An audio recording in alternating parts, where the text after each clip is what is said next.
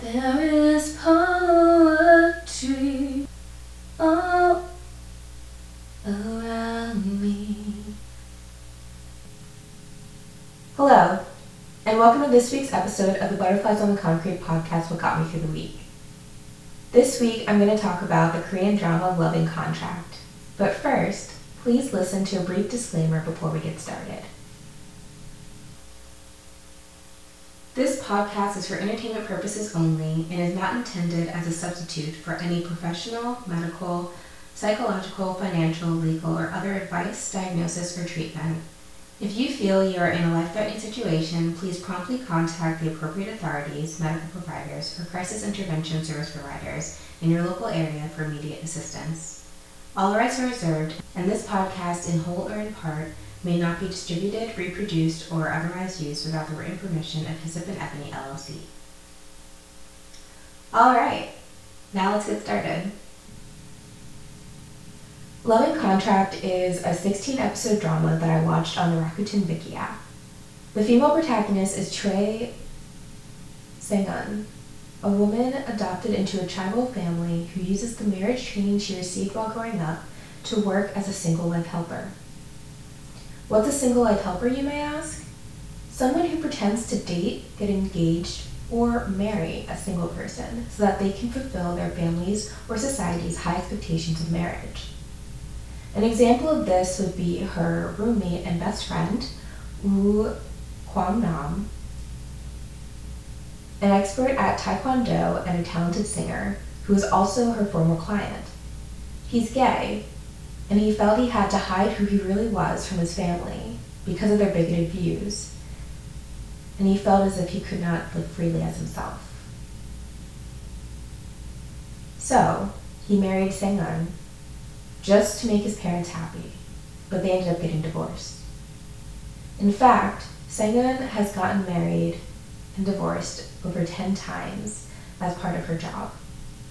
This is a key part of the story, so keep it in your mind for a moment. Sangun is played by the rom-com queen, Park Min-young. I've been a fan of hers for years, and she's been the lead actress in several dramas that I love, including Healer, What's Wrong with Secretary Kim, and Her Private Life. She's a very expressive and talented actress. I've seen many dramas with contractual dating, but this was the first where it was a character's job to enter into marriage contracts in an effort to help people fulfill familiar obligations and expectations. Like last wishes of relatives for their loved ones to marry, or to help people be accepted by their families and society. The male protagonist is Jung Ji Ho, a family court judge. The fact that Sangun has been married and divorced so many times is a key part of the story because that process is how she ends up meeting Jiho. He sees Sangun come into his courtroom several times and becomes curious about her. And ultimately, he hires her for a marriage contract himself that, as of the beginning of the story, has lasted five years. His initial goal was to ease her burden in some way. Jiho is played by Go Kyung Pyo. I first saw him in drama Reply 1988, which for me is like such a perfect drama. It's an instant classic, which I would highly recommend. It's still on Netflix, I think. Anyway, I've been a fan of his ever since. He was also in Chicago Typewriter, which is an excellent drama that I also suggest you watch if you're able to find it. It used to be on Netflix, but it was removed last year. The premise of the show is that Sangun is ready to retire from her job, but she finds it difficult to end things with Jiho. Once she musters up the courage to do so, she ends up getting roped into another contract with someone else, Heijin, a top star that no one knows belongs to a Chaebol family, who considers her to be his first love, even though she doesn't remember him. Heijin tells the world she's his fiance to stop rumors about him and to stop having to go on blind dates, which is selfish, but at least he covers her face when he pulls her in front of cameras. Around this time, she has to spend her money to help someone out of a bad situation, leaving her plans for retirement in limbo.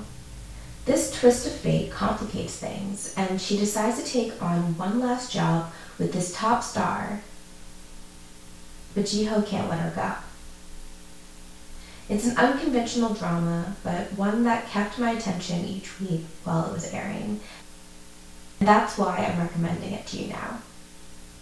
I'll talk about some of my favorite aspects of the show now, but please know that there might be spoilers ahead.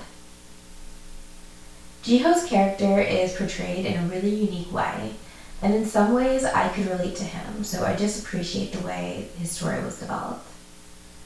At first, they're vague about what his job is, and so it looks like he's involved in various things, but then we learn he's just a reclusive judge who's working on one of his cases, not doing anything wrong. What I relate to the most is that Jiho was hurt by love in the past, and so he shuts people out of his life now and stays to himself as a way of protecting his heart. He doesn't talk much to other people. They gossip about him at work because he seems unfriendly. But really, he just doesn't know how to connect with other people. He literally takes a class about how to connect with others because he's so socially awkward and anxious about how he should act when other people are around. When Segun ends things with him, and he needs to get her back. He finally realizes what's most important to him, and he lets her into his life more deeply than he did before. Instead of just having dinner together three days a week, he asked her for advice about things at work and asked her to interact with his coworkers for various reasons, and by doing so, she expands his social circle. Her loving him openly makes other people love him and see the good parts of him as well and he also learns how to connect with others because of her positive influence in his life. He also opens up his heart towards her and loves her in a stable and reliable way that she's never experienced before. They make each other better, and we as viewers watch the growth in their relationship and how they grow as individuals in each episode. It's just very rewarding to witness, and it made me feel as if anything is possible, as if life can get better, even if right now that better life might seem out of reach. I think another great aspect of this show is that no one is quite what they seem. Jiho seemed cold and distant to others, but he just needed to figure out how to connect, and once he did, he thrived. Jiho seemed to be afraid of his boss, but it turned out that his boss was warm hearted and catered to his wife lovingly. Jiho's ex wife seemed like she'd become one of those notoriously obsessive exes trying to get him back, but then she ultimately accepted his decision and helped him when needed, but cared about him from afar. Haejun, the top star second lead, seemed like he would be selfish and get in the way of Segun finding love with someone else. But then he let her go for her benefit and supported her and helped her even after he knew he didn't have her heart and that she would never choose to be with him. And Yoo Mi-ho seemed like she was going to be the antagonist of the story at first, but she ended up being an endearing character who only wanted the best for Segun. There are so many small moments that I enjoyed. Like when Jiho and Segun shared their first kiss. When she went to his birthday dinner for his coworker and brought a gift because she knew he wouldn't. When she competed at belly dancing with his coworker when they held an event at his house when he asked her out to dinner and she expected to see him, but Yoo Mi-ho was there instead, and they started to repair their relationship. When she picked out his clothes for him, and in anger made him wear a scarf instead of a tie, but he had no clue that it was unfashionable and wore it to work. When she daydreamed about romantic things that they might do together, he hesitated to express himself in the beginning, and so each time he told her how he felt, and asked her to be just as transparent with him felt like a win. I don't know how to explain it. These little moments accumulated into a larger appreciation of what this show is all about. I also really loved her friendship with Kwangnam. He was a confidant and supportive person in her life who just depicted what a good friend should be. And Jiho's coworkers were great characters as well. And while I didn't want her with the top star second lead Haejun, he was wonderfully portrayed, and I would certainly be watching that actor in whatever show he signs up for next. Overall, I just really adored this drama. It isn't necessarily my favorite Park Min Young drama. Well, Drama Secretary Kim and her private life are hard to beat.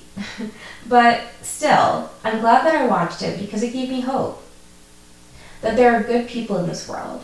That second chances are possible. That the right people will accept you for who you are and love you for who you are without you having to change a thing. And yet, you'll also bring out the best in each other and help each other to become better people along the way. Thank you so much for taking the time to listen to this episode. As usual, if you also enjoyed this drama and want to talk more about it, please leave a comment on our website, hyssopandebony.com, or on this episode's post on our Instagram page at What Got Me Through the Week. You can also send an email to whatgotmethroughpodcast at gmail.com. The transcript and audio for this episode will be posted on our website, hyssopandebony.com. The holidays are coming up, and so this podcast will be on hold until the new year. You can expect new episodes starting April 1st, 2023. Happy holidays to you all, and Happy New Year in advance.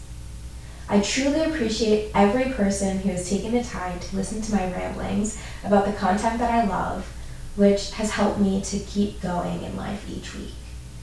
I hope at least some of the shows and musicians that I've recommended have helped and entertained you like they've helped and entertained me. I look forward to bringing you more episodes next year. Until next time. Ocean waves on busy streams, butterflies on the concrete. Beauty I could not